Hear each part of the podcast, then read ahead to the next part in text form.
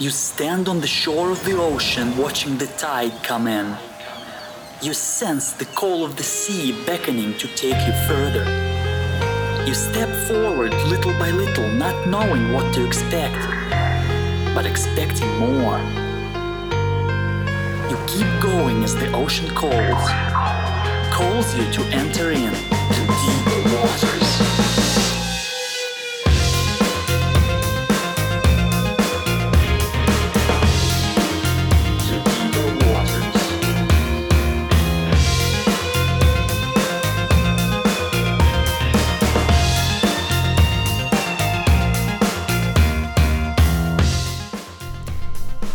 Hello, everyone. Welcome to the Deeper Waters podcast. I am Nick Peters, your host, bring you the very best Christian scholarship and apologetics, and today is no exception.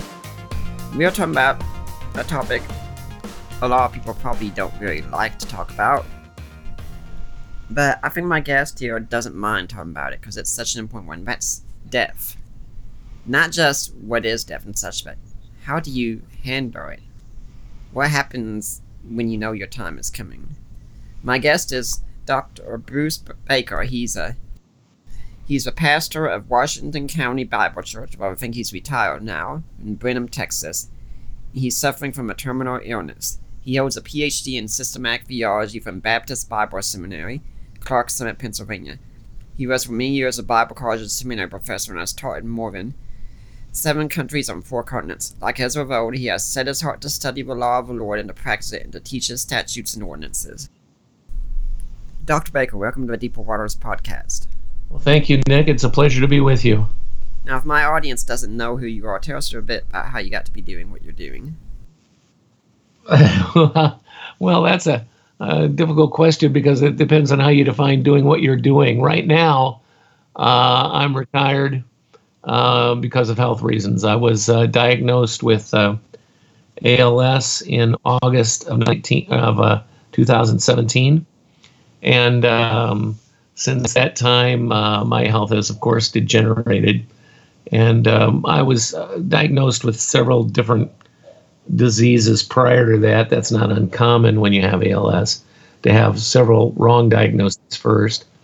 And um, um, but uh, they finally diagnosed me with that.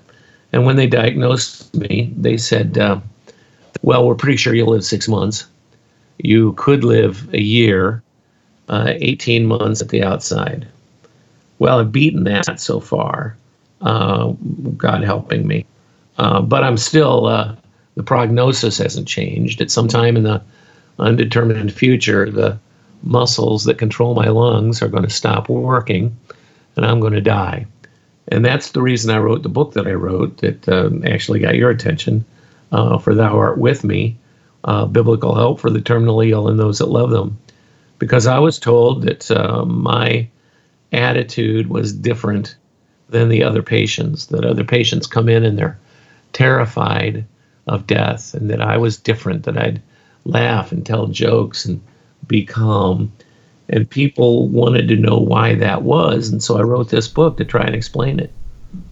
Now, you know, someone could look and say, well, yeah, you're calm and such, but that's just, you know, denial. You know, you're, you're just not wanting to think about what's happening. Oh, we think about it all right. Yeah, yesterday, as a matter of fact, Bonnie and I, my wife Bonnie and I, went to a local funeral home uh, to make arrangements and um, to, uh, um, you know, try and get everything that we could get out of the way ahead of time, out of the way. Uh, when we were, when uh, George H.W. Bush, when he died, his funeral was near here. It was just in a town, a College Station, just a little bit north of us. They had these Navy flyover jets. I said, that's what I want for my funeral. I want Navy flyover jets. I don't think I'm going to get it though. But we we were making all these arrangements. That was a joke. Um, we were making all these arrangements for um, you know wh- you know what kind of casket and all that kind of stuff. No, we're not in denial. We know what's coming. In fact, two weeks ago, I got very ill, and um, there were some people that were very worried on my behalf because I didn't have any energy and I wasn't talking very much. And uh, the real uh, the real kicker is that I wasn't interested in watching baseball. I'm always interested in watching baseball. Um, so, uh, you know, when they say you're in denial, that's an easy way to deny someone at peace. It's not, you know, eh, eh, it, you can't be at peace because no one in your situation could be at peace. Therefore, you're not understanding how things are. Otherwise, you wouldn't be at peace. And I reject that. That's not just not true. You can be at peace if you know what God has promised. But I'm sure if there is one aspect that troubles you, it's for one you just mentioned your wife. Not that, you know, you're you think your marriage is in jeopardy or anything like that, but just because, you know, it's going to be extremely hard on her. Yeah, that's the one thing that really does. Um, um, if I'm going to be troubled, that's the area that's going to trouble me. I will admit that. But it's uh, it's one thing to be sad, and it's another thing to be worried. I'm not worried. I am sad for her. It's it's somewhat like uh, when Jesus in John 11 when he went to the tomb of Lazarus and he saw the people crying. Uh, he wept now, he knew that he was going to raise Lazarus from the dead in about five minutes. But in the meantime, he, he wept because of the um, all the uh, troubled people, all the weeping people around him. Well, it's the same thing. I'm not worried. I know that the Lord's going to take care of my wife. I, I have no question about that. But I am troubled. That does bother me. It does make me sad, just like Jesus was sad but I don't think that's this quite the same thing. I, I met one man when I went in to do a treatment, and um, he's a nice enough fella. I liked him, but he was absolutely driven to find something that worked. He told me he couldn't get up in the middle of the night and go to the bathroom unless he stopped by his computer and did a search to see if there was any new breakthrough, any new uh, treatment that has been uh, that has come to light. He ordered medicines from India and Japan. He sent me videos on cannabis and nutrition that made extraordinary claims, and he he he just kept thinking there must be something. And I asked him, "Why are you afraid to die?" And he denied that he was. He said he was thinking merely of his family and his children. But I knew that that wasn't the case. And the reason I knew that wasn't the case is he never talked about getting anything ready for his family or his children and so forth. He was just interested in not dying. And it's the fear of death that we can overcome, that we don't need to uh, worry about. I'm curious though if something did come along with pipe, say the next few days or so, that was a cure, or even some of the FDA said could be a possible cure for your condition. Would you be interested in it? Oh, sure. Absolutely. You know, death is always in the Bible viewed as an evil. And, and there's no way around that. Death is an evil. That's why death is called an enemy. It's the last enemy to be destroyed. God is going to do away with death. In the meantime, though, until that happens, we live with it. But but saying that I have peace in the midst of death is sort of like saying I have peace in the midst of war. War is an evil. It always has been. It always will be. But you can have peace during it. To say that you can have peace in death doesn't mean that death is good somehow. It, you know, so if, if they came along with a pill, you betcha. I'd, I'd be lining up. But I'm not going to be panicked if they don't. That's the difference. So, what are some things that we can say when someone does get a diagnosis that is terminal? because I mean there are some things that you absolutely let's go both ways. What are some things you absolutely should not say, and what are some things you can say? Well, there's so many things you shouldn't say. I don't even want to try and start listing them off. You know, you, you I'll tell you what you don't want to say. You don't want to say you're sick because of your sins.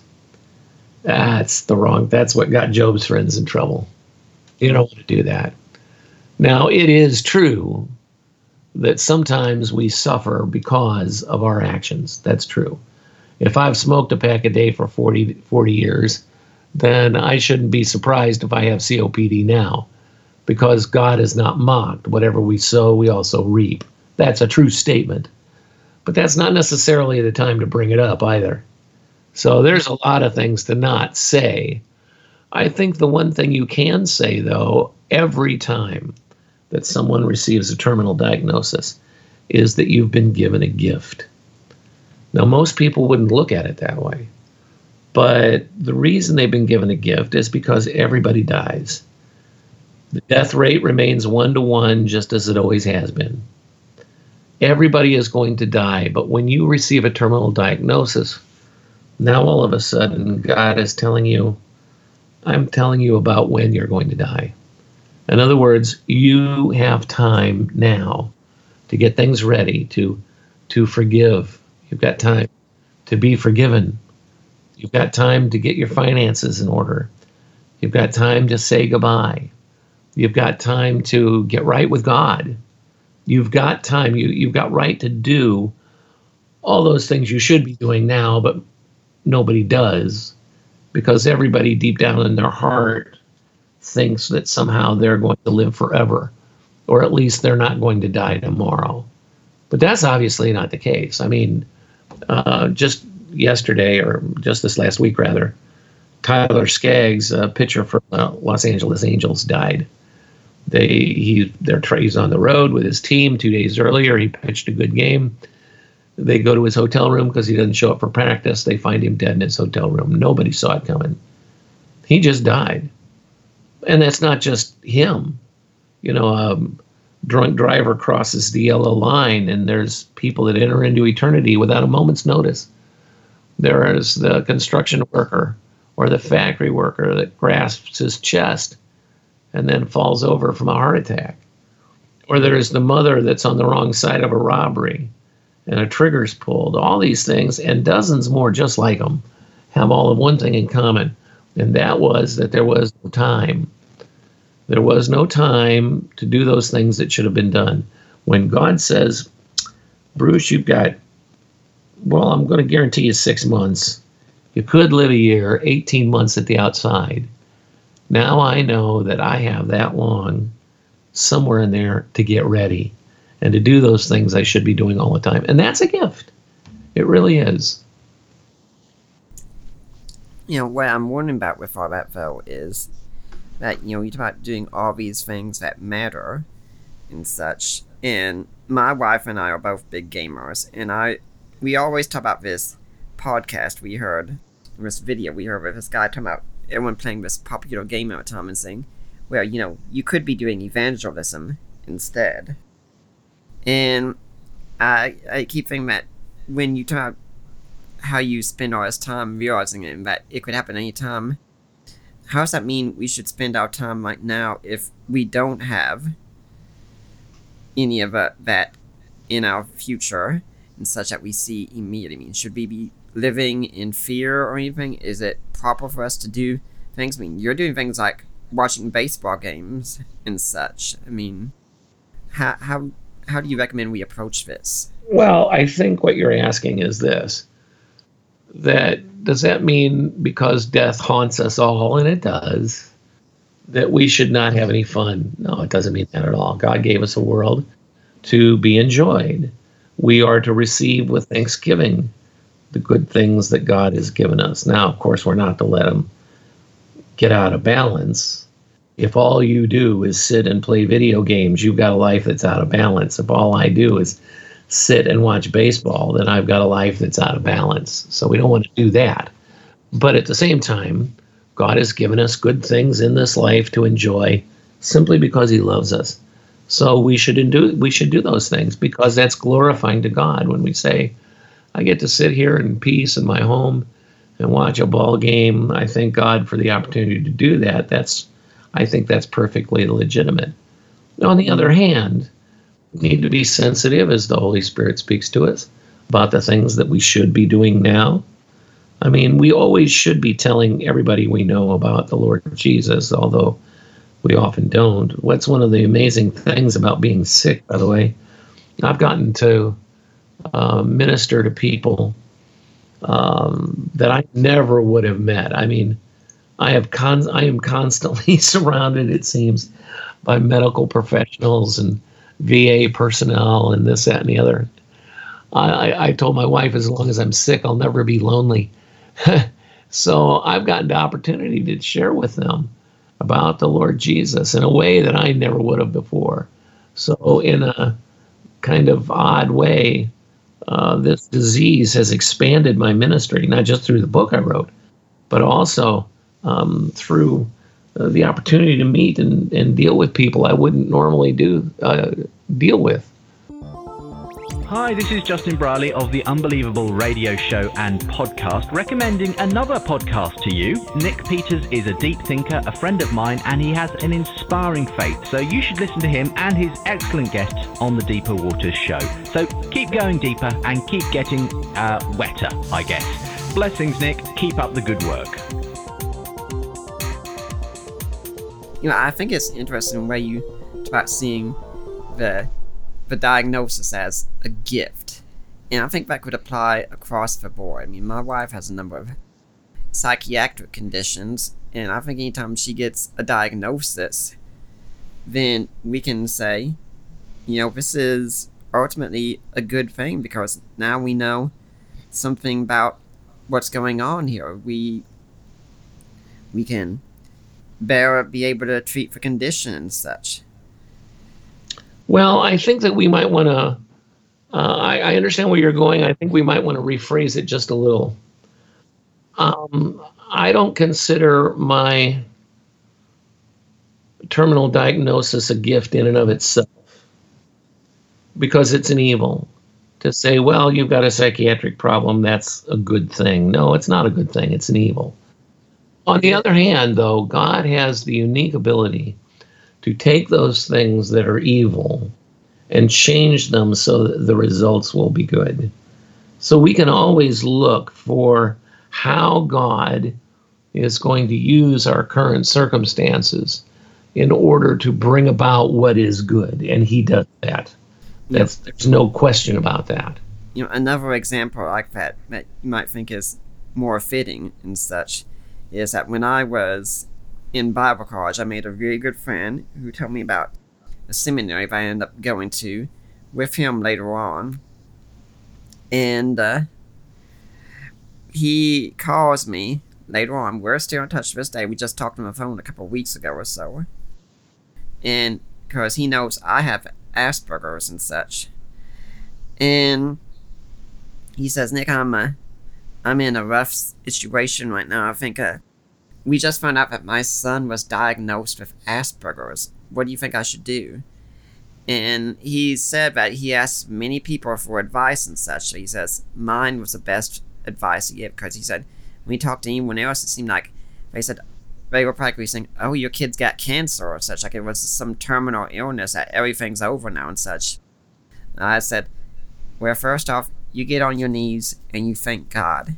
Because now you are going to get to see the world through a whole new set of eyes as you consider how it's going to look for your son, and you think about that, and you learn to look at the world through those new eyes, and you will see things you've never seen before. Well, that's certainly true. That's certainly true. We go on and we act as if uh, our lives, we say my life in the same way we say my computer or my desk it's it's not the same. I find myself in this body without my prior consent. I can be ejected from this body equally without my approval. Um, this life is not mine as far as belonging to me. It I have a stewardship to a certain degree over it, but uh, it doesn't belong to me.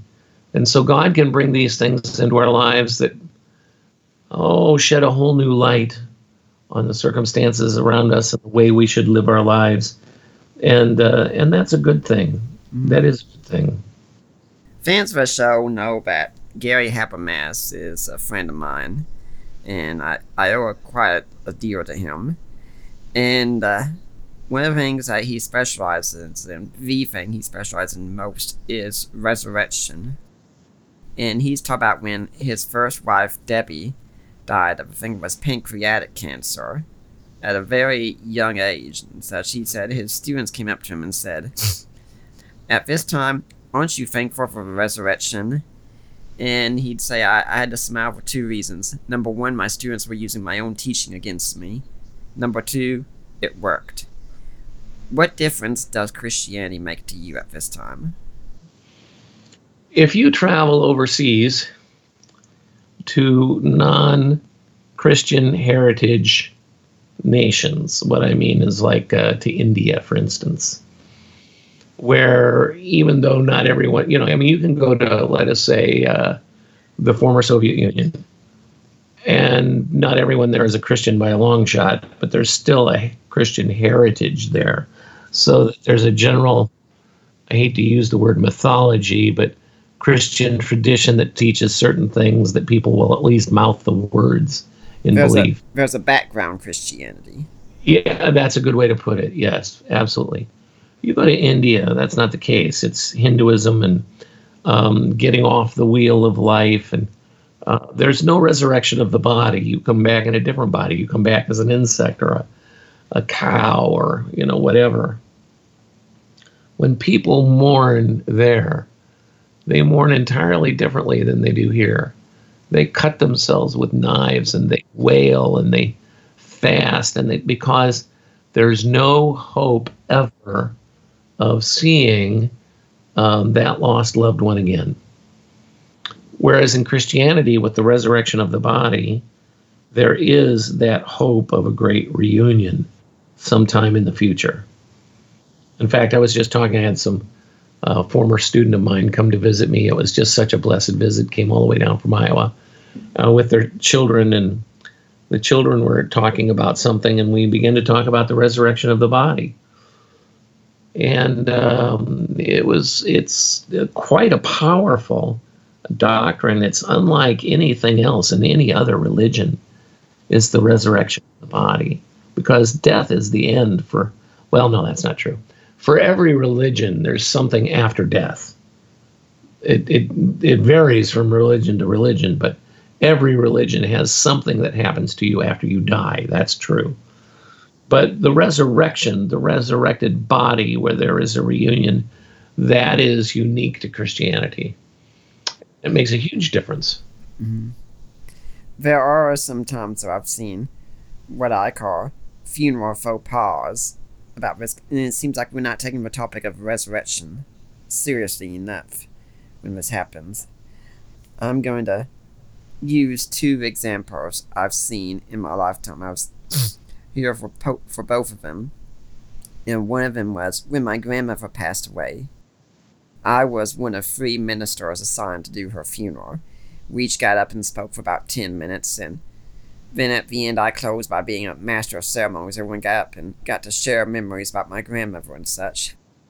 And but I won't forget that her pastor was one of the ones that spoke there. And there he is. Uh, he's up on the pulpit area and such. Her casket's down there. Everyone can see her body and such. And he says, I want you all to know right now she is experiencing the resurrection. And I'm sitting back there, I'm thinking, um, excuse me, Pastor, I'm sorry, but I think I see her body down there still. Or maybe it's just me. And then the second one was when I had an aunt pass away. And when the pastor came back, it was one of the worst services I'd heard because he talked about, you know, I came back from my vacation just to do this funeral. I mean, I don't care where you came back from. This isn't about you. And my wife knows how to say everything.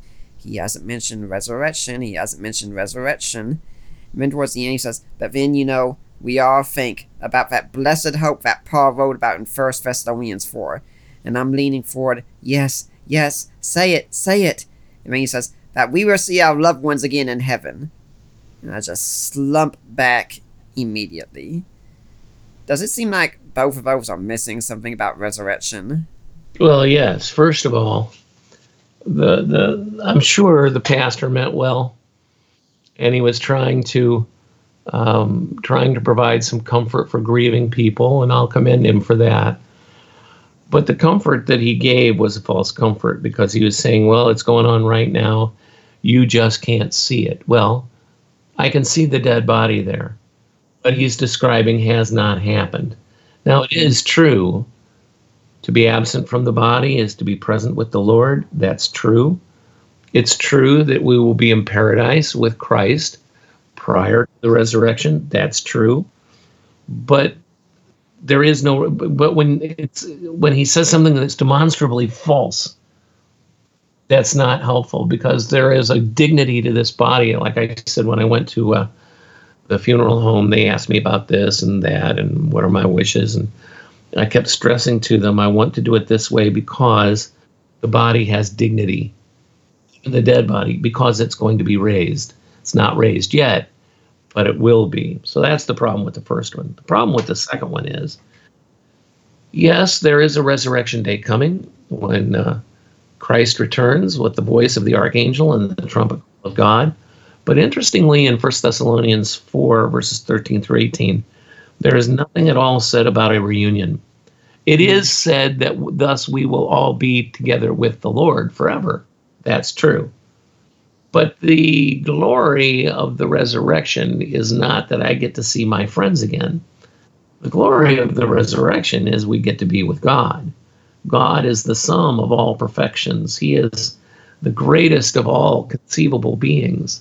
Merely being in his presence is glory. Um, and that's why when we see the, the eternal city described for us in Revelation 21 and 22, um, you see that it's the glory of the Lord that is the light thereof. Oh, sure, there's streets of gold and all that, but that's not the emphasis. The emphasis is that we have a beautiful city because in it dwells a magnificent and beautiful God. And I think we lose that sometimes. Um, yes, I'm. I'm not when I when I'm in a resurrected body and my wife is in a resurrected body. We're not going to love anybody. We're not going to love each other any less than we love here. That's true. But the love we have for the Lord will be so much greater as to not even to be compared. Um, so I think that, um, again, a lot of people just don't put the time in necessary to understand the resurrection. Um, it's it's a it's a wonderful thing that we're promised, very unique, and yet a lot of people just get it wrong, unfortunately. Yeah, I think it's very interesting. We about with heaven there about God being the main deal there, such because I think a lot of us look at the topic of heaven and we often think seeing loved ones again and oh yeah god's kind of there you know if you like that kind of thing and such like like god's an afterthought to heaven well you know when i watch baseball i can i can always tell you what's going to happen based on what just happened what i mean is this if a guy gets up and there's a strikeout, they don't show a replay. Or he grounds to second and it's a routine play, or uh, there's no replay. Let him hit a home run into the upper decks. They will replay it and replay it and replay it and replay it, so you can get it, watch it from every angle, and they'll show you the exit velocity and the launch angle and all of this stuff they can do with computers now. And the reason is is because we love to see perfection. And when we when we see that, and you're, especially you're in a room of fans and everybody's watching, nobody is thinking of themselves. Everybody is involved outside of themselves on something that's going on. And when they see that wonderful thing happen, they forget about themselves. It is an otherworldly experience in one respect in that you don't think about yourself. You only think about, wow, wasn't that great? Well, when we're in the presence of God, it will be the same thing. We'll be looking at God and we'll say, wow, isn't he great? There's nothing like him. Let's see the replay over and over again for eternity, kind of thing. Simply because his perfections are so magnificent that we can't even imagine how wonderful it is. That's that's the thing about that. We see a glimpse of it here on this earth, but only a glimpse. Nothing to be compared with what is actually going to be like to be in his presence. You know, when uh, Peter, James, and John were on the Mount of Transfiguration, Peter, like me, always had to be running his mouth. I, I, I, I uh, received that from Peter, and it leads to a rough life. But Peter, because he had to have something to say, you can't just be quiet. He said, Lord, it's good to be here. Let's build a booth. Let's build three booths one for you, and one for Moses, one for Elijah. What strikes me as interesting is he says it's good to be here. It's good to be here. Now, they weren't in heaven, they were on a mountain, but they saw the Lord's glory. And when they saw his glory, even for a second, the first thing he says is, It's good to be here. And that's what it's going to be like when we get to, and we see the unveiled glory of God. We're going to be like Peter, it's good to be here. Not because we're with our relatives, although that's good. Not because we're free of physical pain, although that's good. Not because there'll be no more death or mourning or crying or pain for the old order of things passed away, that's good. But it's going to be good to be there because God's there. We are going to have, as A.W. Tozer said, an eternal preoccupation with God. And he's absolutely right. Well, I'd like to remind everyone at this point you're listening to the Deeper Waters podcast. We're here with Dr. Bruce Baker. We're only going to go an hour today due to his condition, such being aware of his health needs and things like that.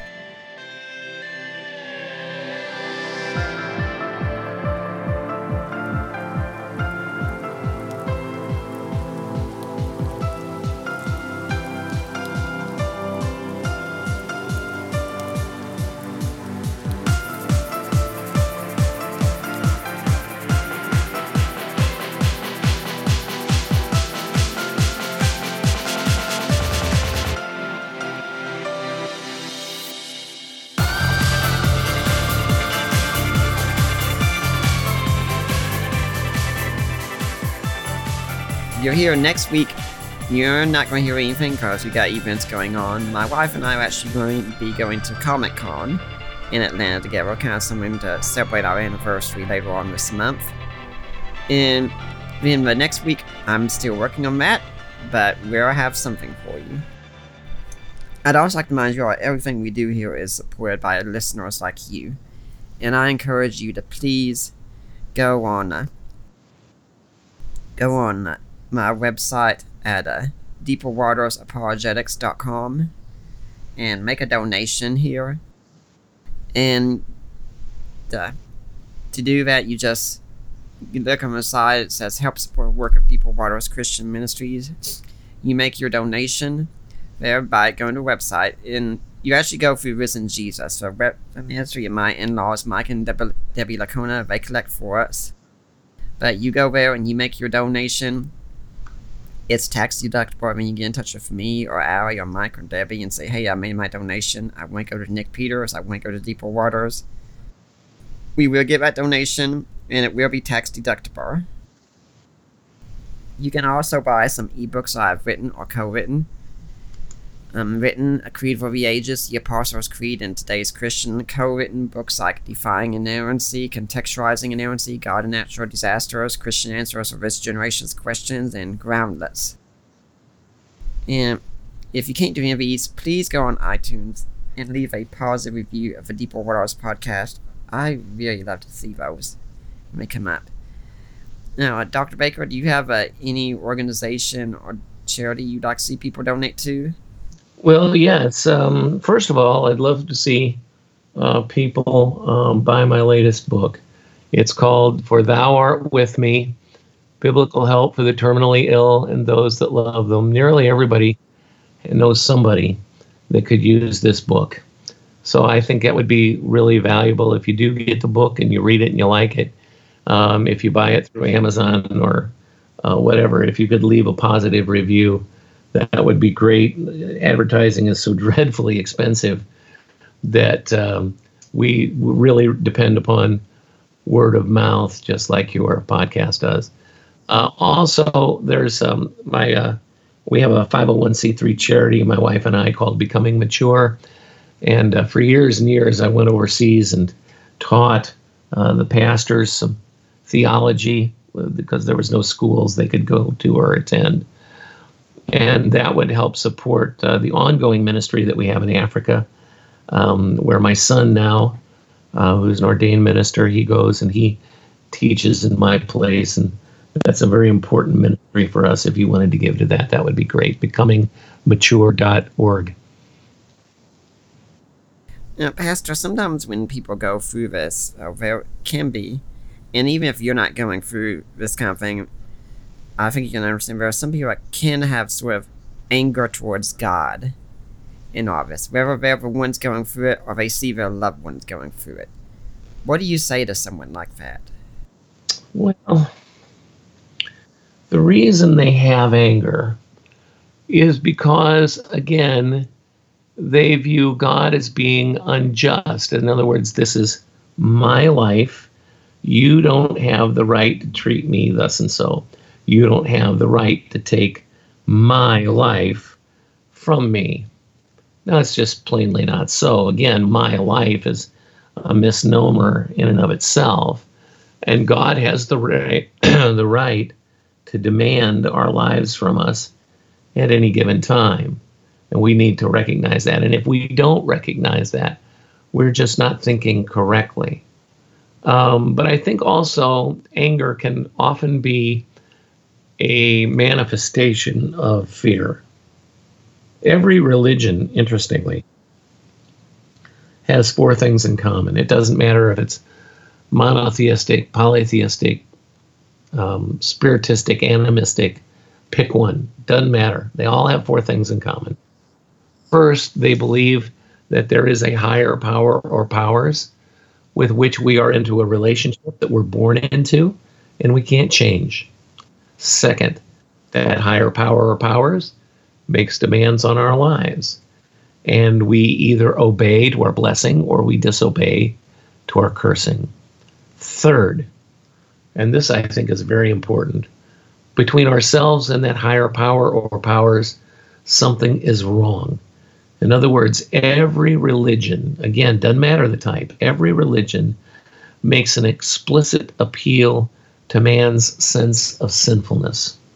And then, fourth, every religion assumes that there is a state of being after this life that is affected by what you do in this life.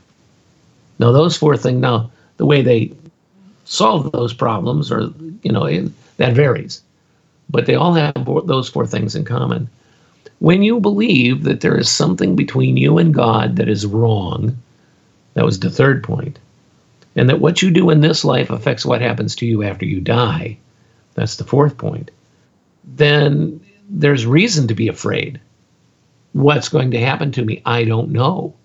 That's why Shakespeare in uh, Hamlet said, talked about death being the undiscovered country and how it makes cowards of us all. Because nobody comes back. Well, somebody does. Jesus does. But when we take our loved one and we put them in the grave, they don't come back and tell us. We have to rely on the revelation of God. So, because of that, there's a great deal of fear in Hebrews chapter 2. Um, the author of Hebrews tells us that uh, Satan has held us captive to our fear of death all our lives. That's true. And the only way to get rid of that fear of death is to get rid of that problem between ourselves and God. And the only way to do that is through the cross of Jesus Christ and his resurrection from the dead. And then we no longer need to fear what happens after we die.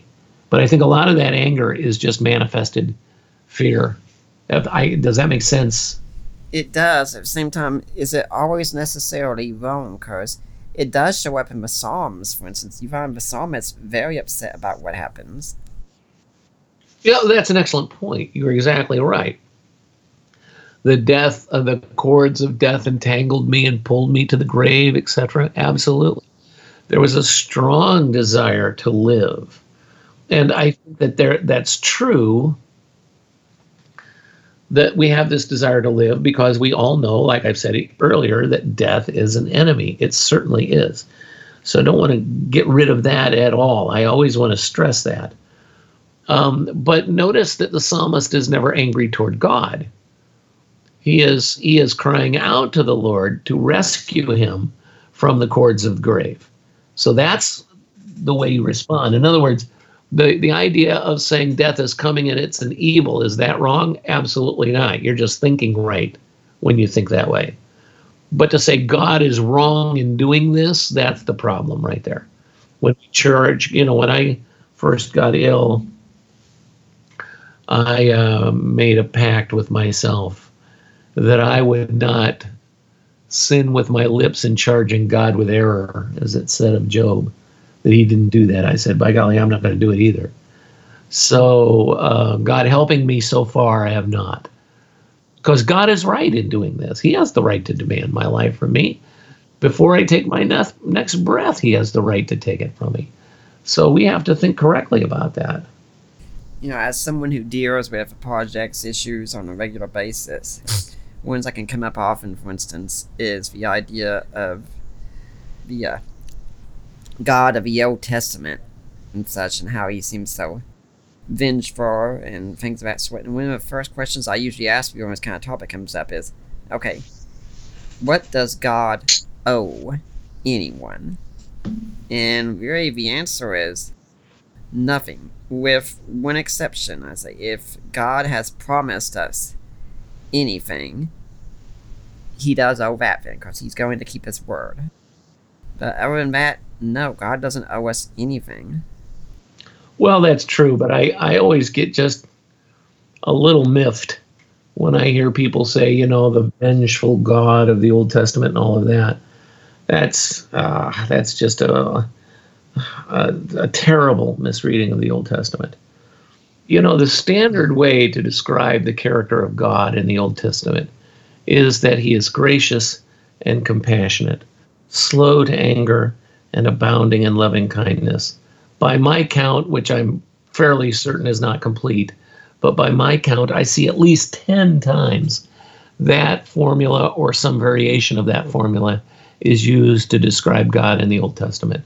When when Moses says, "Show me your glory," uh, he, God puts him in the hollow of the rock and he declares his name, the Lord, the Lord, the gracious and compassionate God.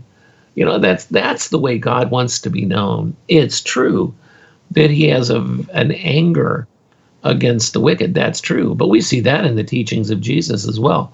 The reason we know as much about hell as we know is because we learn it from the lips of Jesus. That's where we get most of that doctrine. So I again I just go back and say, you know, you're not you need to go back and reread the Old Testament because it's true that God deals in vengeance with those that hate him. In fact, that's the key right there. When um, when God says that um, uh, He visits the iniquity of the sins of the fathers on the third and fourth generation of those who hate me. Why? Why is he visiting these sins? Because they hate him. How many generations? Three or four. But he shows love to a thousand generations of those that love him and keep his commandments. And the emphasis is here how about his wrath? Three or four generations. How about his love? A thousand generations. That's the emphasis we need. That's the contrast we need to see. The Lord is gracious and compassionate, slow to anger, abounding in loving kindness. That's what we need to learn from the Old Testament. Hi, this is Mike Licona. I've had the privilege of being on the Deeper Waters podcast with Nick Peters several times over the past few years. Nick is one of the finest interviewers on the internet today. He's well read and asks the type of questions that bring valuable insights for his listeners. So if you want to get great information from top notch scholars in a concise package, the Deeper Waters podcast with Nick Peters is where you need to be. Now, I, I want to get to this part definitely. You might come back if we have some time after this to discuss several issues, but this is one that's kind of near and dear to my heart because I'm actually married to a suicide survivor. and one of the questions that comes up in your book is a question of why not assisted suicide? Because you know, you know you're going, you got terminal illness, it's not going to change. Why not just go ahead?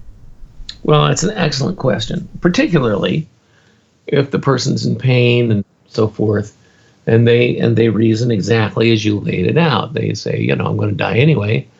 What difference does it make whether I do it this week or two months from now? And the answer goes back to a topic we've already touched on whose life is it? It's not my life to do with as I please. God has given me this life, it belongs to Him. He is the one that owns, that holds the key of death. So um, I say that assisted suicide is wrong.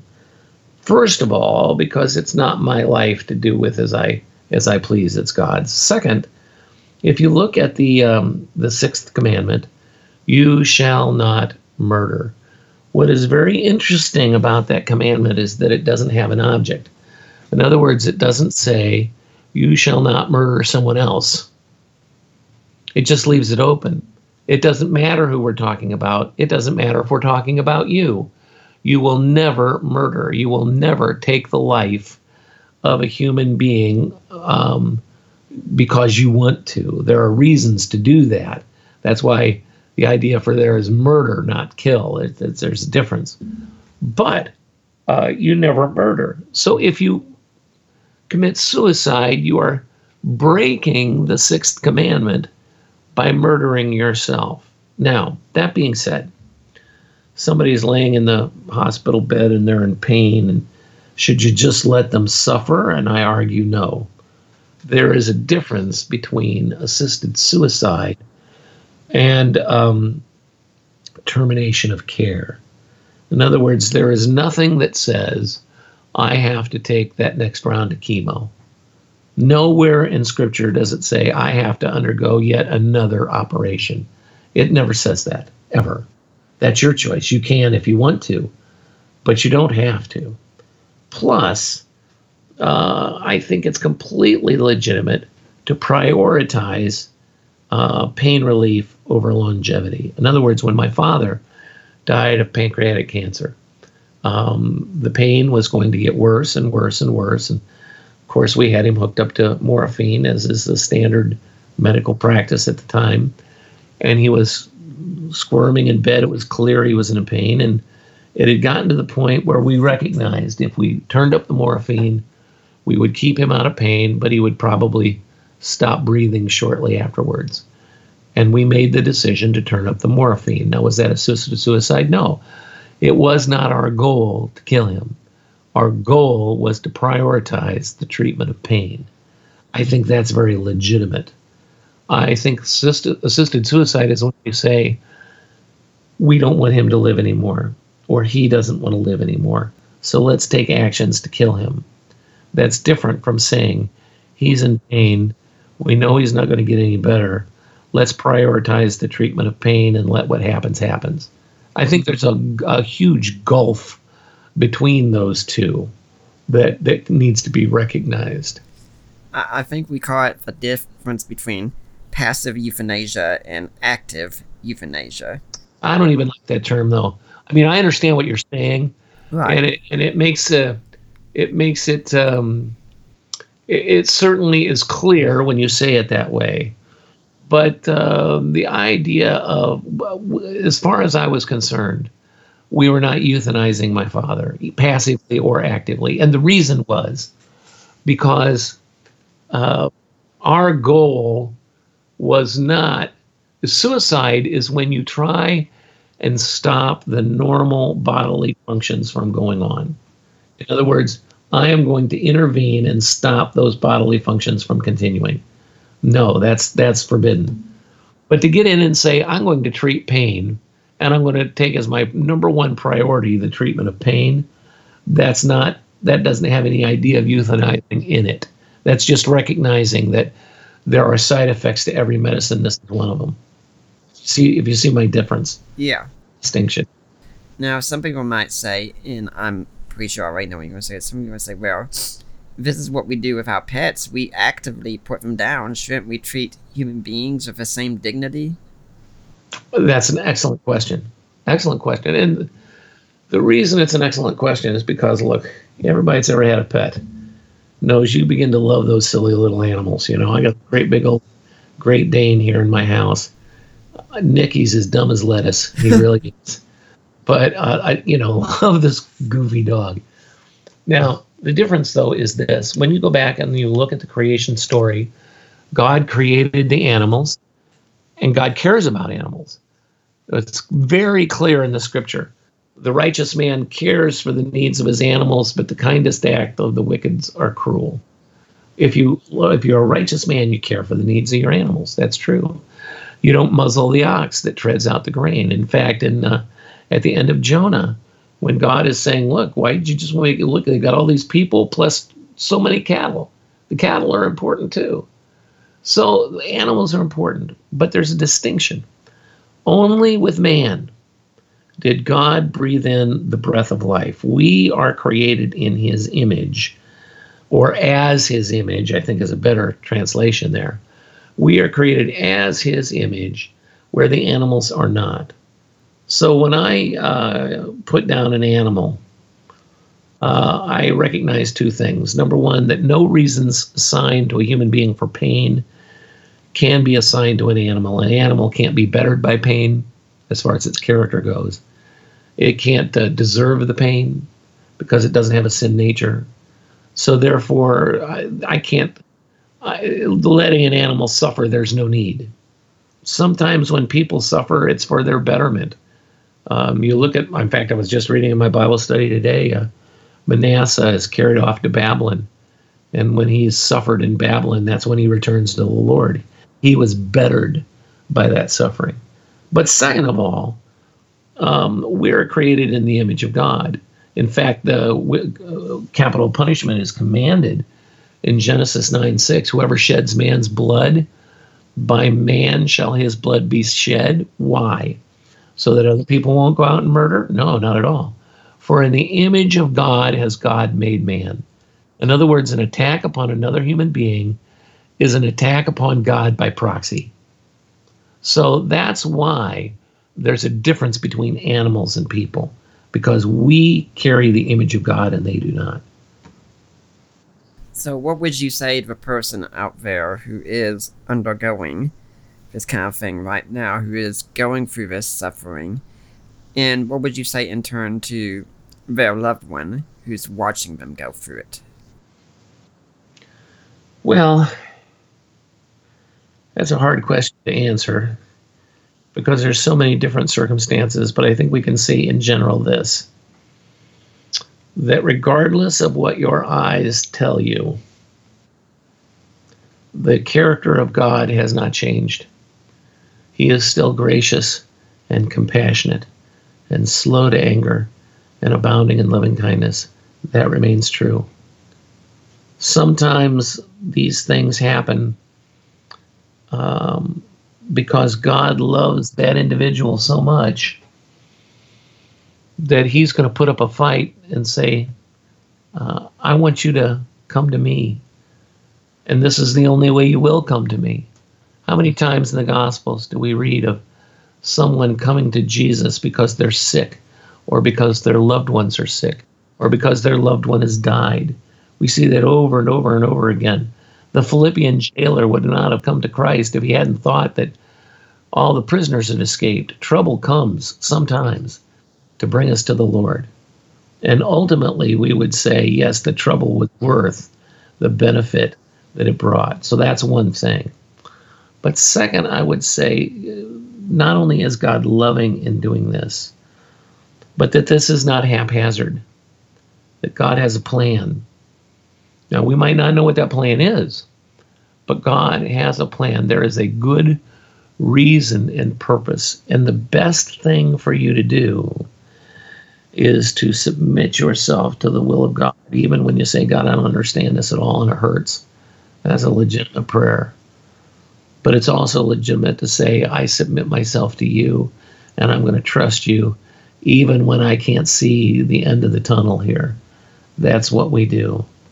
You know, at the end of the book of Job, uh, God says to Job's three friends, He has spoken rightly about me, and you haven't. Well, what has Job said rightly about God? All the way through the book of Job, Job is saying, You know, God, I don't see your justice in this. How come I can't see you face to face? But then at the end, he says, I clap my hand over my mouth because mine eyes have seen you and I loathe myself. You're righteous. I'm not righteous So I'm just going to submit myself to you. That's the righteous way of looking at it. Mm-hmm. I would also tell them, um, buy my book. Mm-hmm. I know that sounds self-serving, but I deal with all these kind of questions within my book. It's not a long book. It's I made it short on purpose with short chapters because I know myself. I uh, don't have a lot of energy, um, but uh, I, w- I would tell them to do that because there they're going to find the answers. That I mean, ultimately the answers are in the Bible, but you got to know where to look. This is kind of a guidepost to help you find out what God has to say about this. And is there anything you recommend that they be doing specifically in these times, other than you reading your book, other than reading your book, which I'm going to tell people how they can buy soon? Yeah, good man. Um, well, yeah, there are certain things they should be doing. For one thing, if they're not going to a Bible believing church, they should be. They should be going where the Word of God is taught, not necessarily where their friends go, but uh, or where their family is always gone. But they need to go where the Bible is being taught and where the pastor can help them. You know, God gives us pastors in order to help us through times like this. So I think that's one thing they should be doing. Another thing they should be doing is getting in the Word and praying. You know, things happen because we pray that would not happen if we didn't pray. It's just the way things are. So I, I, people ask me how they can pray for me. Can we pray for your healing? And I go, well, you can. I think the God that uh, can heal me is also the God that could have stopped me from getting sick in the first place. But I think it's more important that God gives me energy, that God gives me a biblical character so that I can witness to other people in a in a good way, that the Lord would be glorified in my death. There's a number of ways that they could be praying, but I think prayer is so important because you don't get through this without prayer. That's just the bottom line. You just don't. Well, Pastor Baker, I'd like to thank you for taking your time to come on. And who knows, maybe if you get your next book finished in time, we can have you on for a second time to talk about I would love that. I, I would too. Uh, do you have any uh find? Do you have a blog, a website, an email where people can get in touch with you if they want to find out more? If they go out to becomingmature.org, becomingmature.org, they can get in contact me uh, with me there through the website. Um, or I don't have a blog or anything. I did at one time, but um, I'm busy writing another book uh, as the Lord gives me strength on the attributes of God so people can understand God better. And I'm throwing all my efforts and energies into that right at the moment. But uh, it's not hard to get a hold of me through that, or if they go out and buy my book and they say, gee, I forgot where that website is, just write Grace Acres Press and they'll make sure that whatever you send will get to me. Yeah, and for those interested, the book is um, For Thou Art With Me. It's a biblical help for the terminally ill and those who love them. And right now, as of recording on Amazon, it's the paperback is eleven ninety five, and there is a Kindle edition available for four ninety nine.